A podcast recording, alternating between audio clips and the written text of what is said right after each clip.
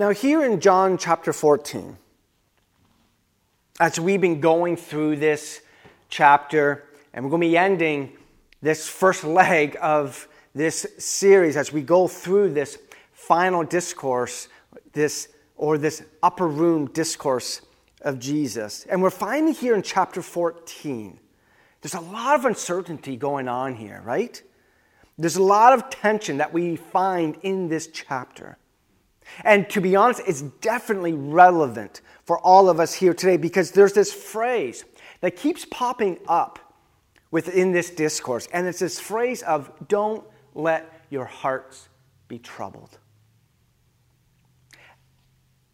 Jesus is prepping them for the trouble that's about to come their way, but this phrase is still super relevant for us here today because we experience trouble. It's a different type of trouble than what the disciples might have been experiencing, but we still experience this trouble in this world. Now, it's not easy to be at peace, right? When there are just so many different things that continue to be looming, these looming question marks that we might have in our world. I remember seeing a picture a few years ago um, during the COVID years. and it was this picture about a fictitious product that's, that people were advertising. Now, you might be familiar with NyQuil, right? I'm sure we're all familiar with NyQuil, what it is, what it does, right? It, you take it at night so you can have some peace and some rest and be able to, to have a, a, a hopeful, a, a restful night's sleep without, you know, runny nose and coughing and, and all that other stuff that would keep you up. Well, I saw this new product, and instead of NyQuil, they were advertising this product, and it was called YearQuil. And you might be thinking, well, what would YearQuil be for? I get what NyQuil is for, but what's, what's YearQuil for, right? Well, it's this idea, the advertisement really was you take one dose and you wake up in 2024. It sounds pretty tempting, doesn't it? NyQuil, it, eh, you know, we take it and it allows us to sleep and we wake up the next morning. You take YearQuil, you take it right now, take one dose, and you wake up in 2024. And I think at times, depending on what we're experiencing, sounds super tempting, right? Like, man, if I could have something like that that can allow me to go to sleep and I wake up and I wake up next year, sign me up, right? And at times we look for those types of solutions, right? Like we look for that quick fix, don't we? For, and for, for a variety of reasons, we like to think, how, how can we put this year behind us and just move on? Maybe some of you are feeling that or have felt that. But in this series, we've been asking this question What does God want us to learn through all of this? Like, what does God want us to learn through this discourse and this amazing, intimate, personal conversation he's having with his disciples that can apply to us and our life here today? Like, what can we learn through all the trouble, the fog that we experience in our life? Last week, we unpacked what it means to love God and how Jesus measures our love to Him. Jesus talked about one way that we can express our love to Him, and that's by keeping His commands, right? It's by keeping His commands, not just by obeying them, but it's by keeping them. It's, it's protecting them. It's backing them, backing up His words with your life. It's this, it was this call for many of us of we just need to start to grow up. And I think m- many of us have settled. We've settled for our safe definition of what it looks like to love Jesus. And probably for many of us,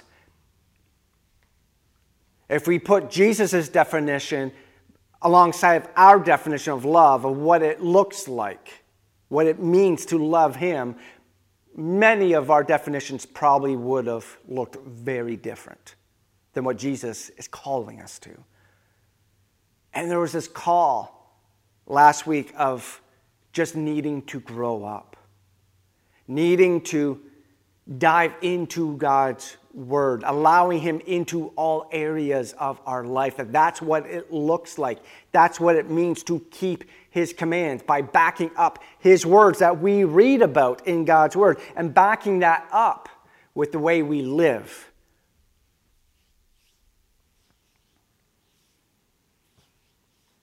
And now here we are near the end of John 14 in this intimate setting of the Passover meal. And Jesus is moving from one fruit of the Spirit to another. He's moving from what we looked at last week of love to now peace.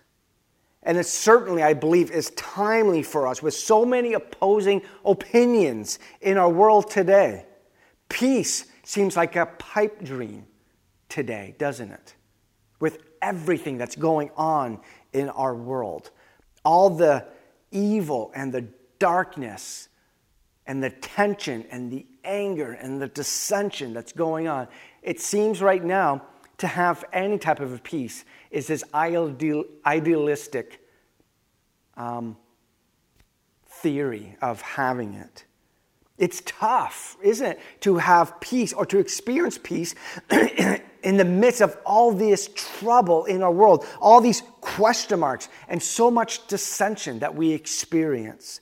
And yet, and yet, it offers us this amazing, unique opportunity to learn and to display true, unshakable peace in our life. Think of it this way your response, your response to the pressures of this world, to the tensions of this world, to the varying opinions of this world, to the troubles of this world, will reveal where you find your peace. Think about that for a moment. Your response to the pressures of this world, it will reveal where you find your peace. So, it begs the question where do you find your peace currently? Be honest about it. I'm not looking for that typical Jesus bear answer that you hear in, in church a lot, and you're probably thinking, Jesus bear answer. It's this analogy where, you know, you're in a Sunday school classroom, you're teaching, and you're asking kids, what is big and black, has, you know, claws, and, and can climb trees? And the little kid puts up his hand and says, Jesus.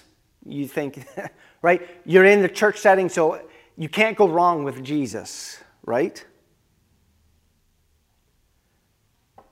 where do you find your peace? If you're a Christ follower, I hope you would find your source of peace through God's Word and in and through a relationship with Jesus Christ. But how you handle these pressures, these troubles, it will show something about who you are and what's important to you as well. Do you look for peace in a person? Or maybe a place? Or even a thing? Or is Christ the source of your peace? I love how chapter 14 concludes because while we grumble and while we complain that these are difficult times that we are experiencing, Jesus knows what it's like. And, actually, and he can actually relate to difficult times. Jesus knows what it's like. Because in the next couple of hours, Jesus will be arrested the disciples, they will run for their lives. And in the next morning, Jesus will be nailed to a tree. And in all of that, Jesus offers us peace, even through, even though our circumstances are not always peaceful. It's that peace that we read about, you know, the peace that surpasses all understanding, right? You're in, in in a non peaceful situation, and there's still the, the opportunity, the ability, and the accessibility to experience and encounter peace. And that comes from that comes from God. And the disciples, they just can't understand why Jesus is going to leave them. They had a, this good deal going, and they just still, they don't get why Jesus has to leave. And so, Jesus, what he does here is he illuminates this pathway to peace. And he says this in chapter 14, starting in verse 25. He says, All of this I have spoken while still with you. And he says, But the advocate, the Holy Spirit, whom the Father will send in my name, will teach you all things and remind you of everything I have said to you. If I were trying to summarize this closing passage, here in chapter 14, I think Jesus is trying to drive home one concept to his followers, and it's simply this the Holy Spirit can bring you peace. The Holy Spirit can bring you peace. And this is the overarching theme that we will hold on to, and that the Holy Spirit will teach the disciples and also remind them of the things that Jesus has already taught them. In fact, a little bit later on, um, in this very same conversation, in chapter 16, Jesus will say this to them. He says, I tell you the truth. It is better for you that I go away. If I do not go, he says, the Helper will not come to you. If I go, I will send him to you. And I love this passage. He's saying this. He's saying that the Holy Spirit can bring you peace. Jesus say, is saying it's better for you that I actually go. It's to your advantage that I leave you. And you might be thinking, and the disciples definitely were thinking, how? How in the world is this even better? How can that be better for them that Jesus is not even present with them anymore?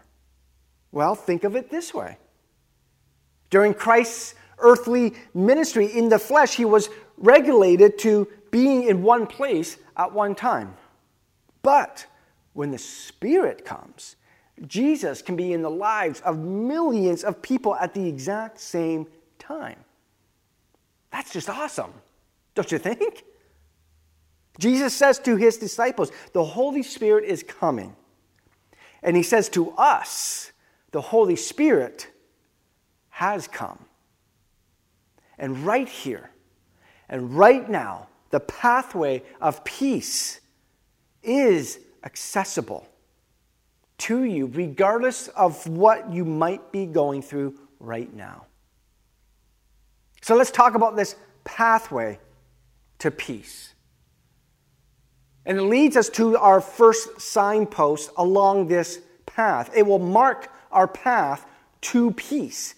You know, these are necessarily, these are really the steps. These are the markers. These are the signposts that gives you the direction along the path where you can get to your final destination of peace.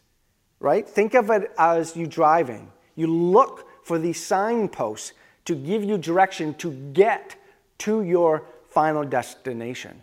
The first signpost in this pathway to peace is this listen to the Holy Spirit. That's your first signpost here. Listen to the Holy Spirit. I know it really sounds obvious. You probably think, wow, Bill, thanks for that super insightful gem there.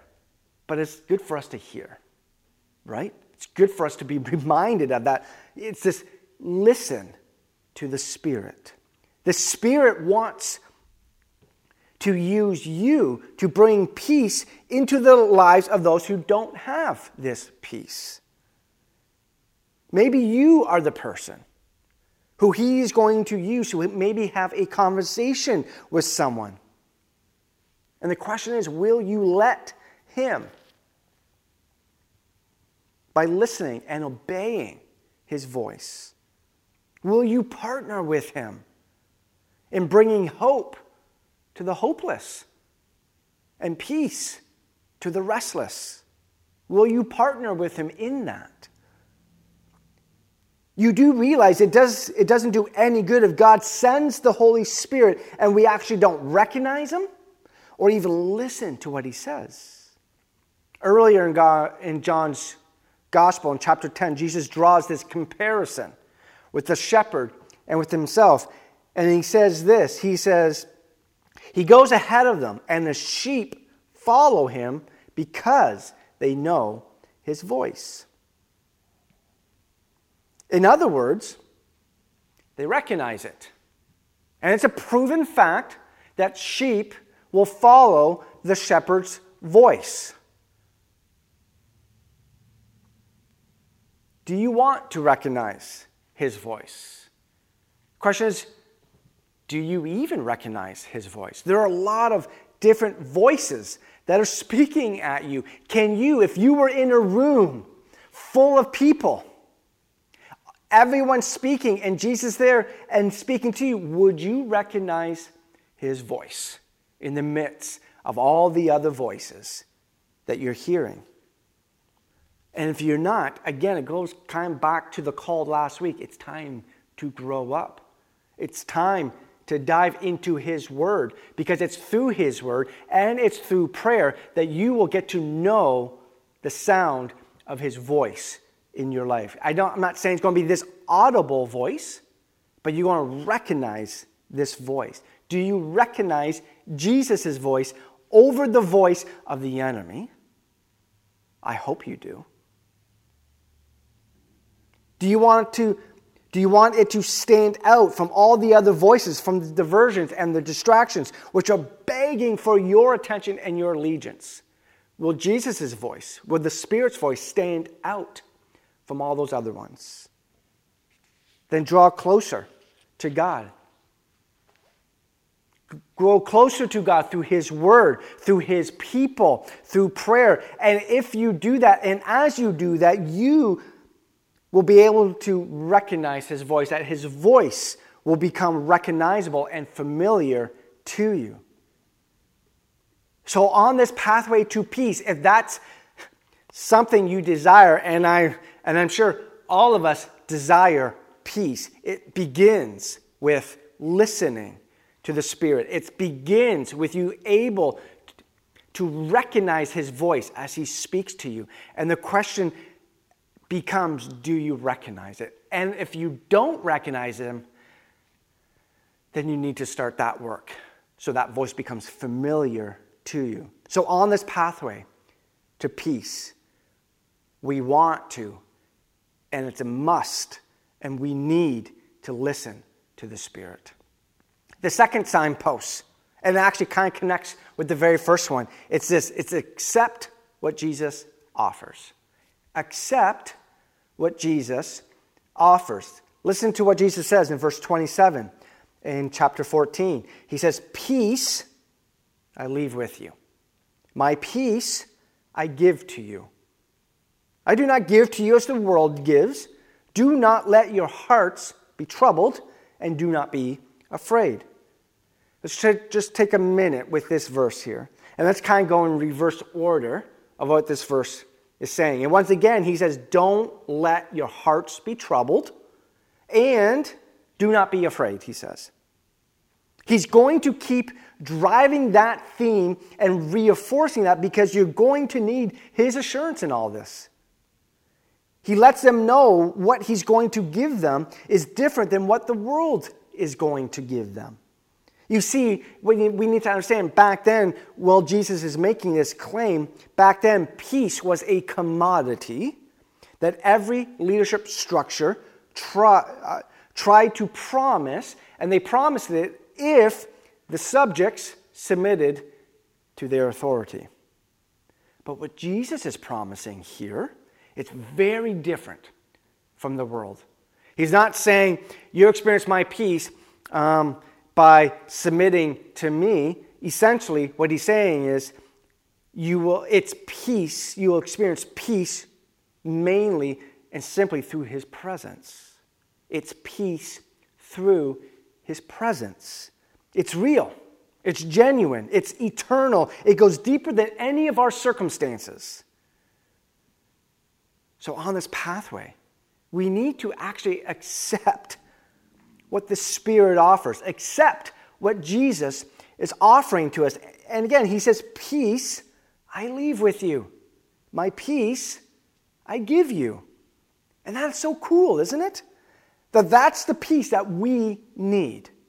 This verse, I think, can lose a little something, though. As cool as it is, it does lose something in the translation to the English, where it says, Peace I leave with you.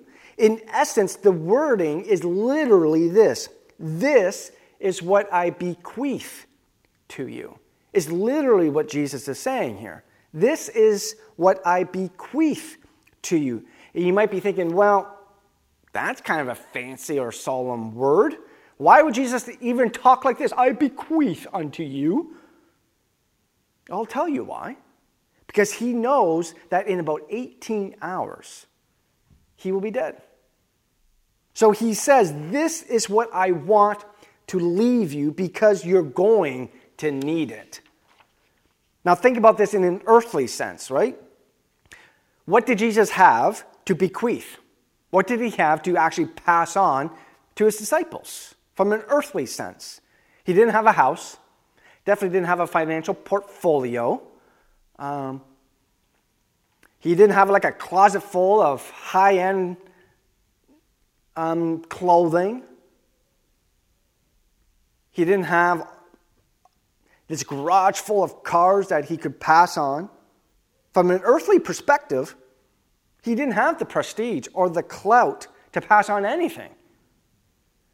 So, what is the one thing that Jesus could bequeath to his followers?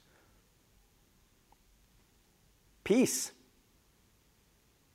Peace. He says, Peace I leave with you. Peace I give to you. And it's not as the world gives.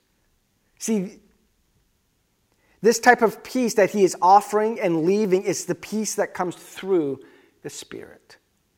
It is this kind of peace that will get him through a wrongful arrest, false charges, about six different trials happening in a morning, torture, flogging, insults, mocking, it's a type of peace that comes from the Spirit that will empower him, Jesus, to actually stay up on that cross, even though he actually has the power to come down from that cross. That's the type of peace that we're talking about. The type of peace that empowered him to stay up on that cross, even though he had the power to come off it. So, just hours prior to all of that, the one thing he knows that they will desperately need is the one thing that he generously offers. He bequeathed them peace. And ironically, though, what the disciples needed at that time is the very thing we need right now, today, in 2023. It's not a larger dose of NyQuil or even a dose of YearQuil so that we can escape and forget about all that we may be enduring right now. But instead, Jesus offers us something that has staying power and is greater than our circumstances and has the ability to actually unite a divided country and a divided world. He offers us his peace. And he continues on. He says, You heard me say, I'm going away, and I'm coming back to you. If you loved me, you would be glad that I'm going to the Father, for the Father is greater than I. And I have told you now before it even happens, so that when it does happen, you will believe it. So again, Jesus is reminding them, and he's saying to them, I'm going to leave. But I'm going to come back, he says. He's saying to the disciples in this veiled language that when he comes back from the grave, you will remember this conversation that we're having right now. And when you do, your trust and your peace will soar to a whole new level in your life. And I love the final verses here in this chapter. He says, I will not say much more to you, for the prince of the world is coming. He has no hold over me, though, but he comes so that the world may learn that I love the Father and do exactly what my Father has commanded me. Satan, just if you just if you're curious, is the prince of the world that Jesus is referring to here. But Jesus lets the disciples know. He says, Make no mistake about it. He, this prince of the, this world, has no power over me whatsoever. He is not taking my life. I instead am giving my life willingly so that you could experience the presence of the Spirit. So Jesus is going to be obedient and he's going to show his love through his obedience to his Father's will. So we're seeing these signposts giving us direction to our final destination so we can reach our final destination of peace. Number one is you need to listen. You need to listen to the Spirit. His voice needs to be familiar and recognizable to you. You also need to accept what Jesus is offering you. Here, he's offering his peace right? But you need to accept all that He offers you. And quickly, there's one more signpost. And it's more of a reminder to us, kind of what we've been talking about as this underlining theme over the past couple weeks is this you are not alone. You are not alone. And again, some of you need to hear that today again. You need to be reminded that you're not alone. And the importance of being part of something that's bigger than you, part of a community, because we need each other. We are better and stronger together. If you try to do this alone, you won't experience the power of this community. And he's reminding us you're not alone. So stop acting like it, stop living like it, and start figuring out how you can join other people and have that connection. Because he Peter reminds us in 1 Peter 5 8, he says this Be alert and sober minded. He goes on and says, Your enemy, the devil, prowls around like a roaring lion looking for someone to devour. It's a reminder to us of the importance of not being alone. Um, I remember once seeing, um, probably National Geographic or something, um, they were kind of filming some, you know, a pride of lions, and you know they were focused on this one lion. You know, this is the king of the jungle, right? This is one of the most fierce animals that roam the world, right? There's a reason why lions are called the king of the jungle. Not very many can compete with them or challenge them on that pecking order. And I remember seeing this documentary and seeing um, all of a sudden this lion crouch down. And, and, and, as that did that, the camera kind of, you know, the people that were kind of filming was like wondering why did this lion all of a sudden crouch down? Like it was like a, not a defensive move, it was an offensive move. It was like they were, you know, hiding in the grass, ready to pounce on something. And the camera pans and sees this water buffalo, this big water buffalo, sauntering, walking right, right towards it, right for it, oblivious of not understanding or seeing or noticing the lying at all. And it's, and it's just walking nonchalantly right towards the lion. And then it stops. You know, these people saying, well, this water buffalo's day is just going to end pretty rough. And, the water buffalo kind of stops. And because it finally senses this lion. And the lion is kind of doing its thing of, of trying to pick it off and finding its best way to pounce on it. And the strange thing is this you would think the water buffalo or any animal, once they sense or see the lion, they would turn around and walk away. But this water buffalo just stood still. It didn't, to me, maybe it just stood still because it was frozen in fear, didn't know what to do.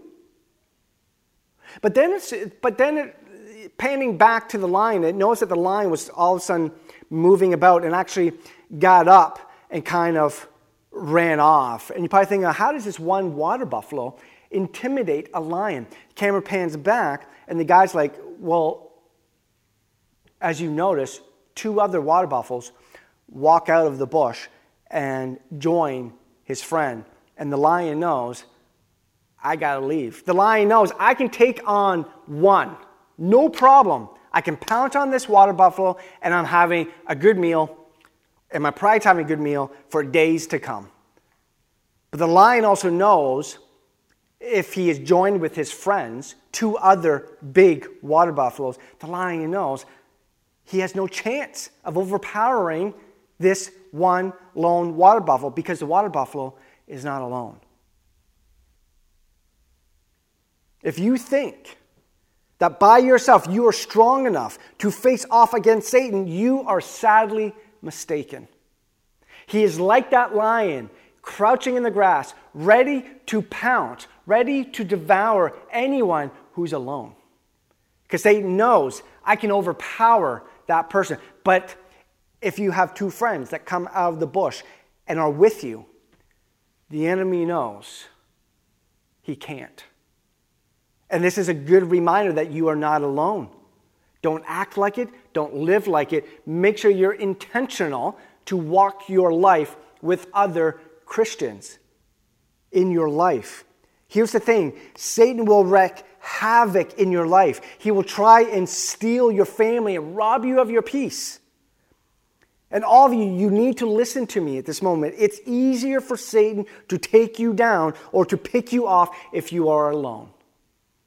But if you have two or three Christian friends who you do life with, I mean, you do life with, you check in with one another, then it becomes more difficult and daunting for the devil to devour that person. Here's what I'm saying it's easier to walk in the Spirit when there are others beside you. There's power in numbers. That's why I keep on saying we are better and stronger together. We need each other way more than we think we need each other. The Bible says, resist the devil and he will flee from you. But remember what our guide, what Jesus says in Matthew 18 20?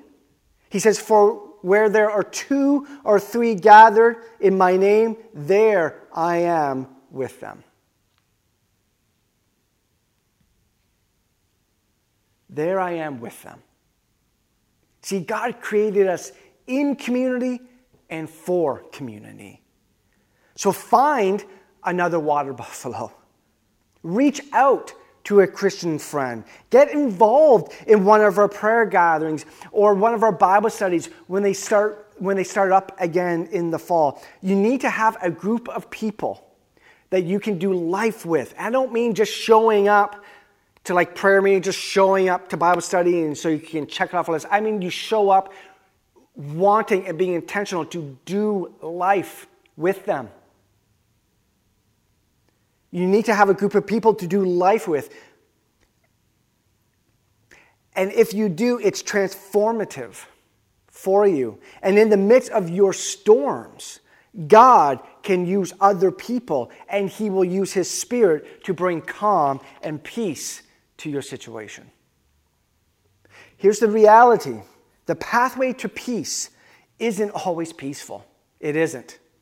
But if you stay on this course, it's, it ultimately will lead you to peace, to God's peace, to this lasting peace. You see, contrary to popular opinion, lasting peace cannot come from meditation or medication.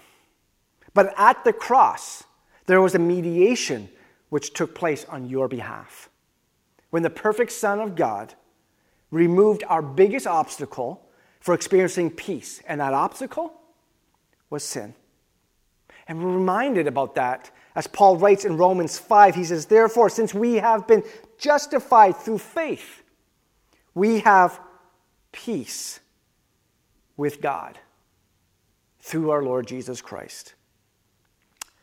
I realize that maybe the majority of us here today, you are already Christians.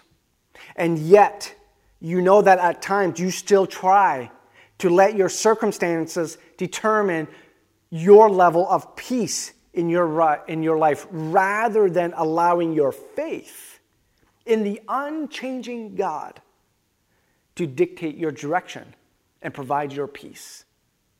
You see, it's time. It's time for you to claim your inheritance and to walk in peace and confidence with the Spirit of God who lives within you. This pathway to peace is accessible to you in and through Jesus Christ. The question is are you going to walk it? Our Heavenly Father, thank you for how you provide this pathway to peace, and it's accessible to all of us who claim Jesus as Lord and Savior in our life. Thank you for these signposts that you give to us so we can walk this pathway and get to that final des- destination of peace. Sometimes we might get past the sign, first signpost and then we take a detour or we, we take another exit. Lord, help us to main to stay on this pathway that you've provided for us and allow us to continue to move forward so we can experience this lasting, deep peace that comes from you. Thank you that you offer this to us generously. And I pray we accept it and we walk this pathway, Lord. And as we walk this pathway, Lord, we can bring other people along, along, along for the journey so they too can experience that peace that can be made available to them. Help us, Lord, as you continue to direct us and provide this way forward for us. We pray this in your name. Amen.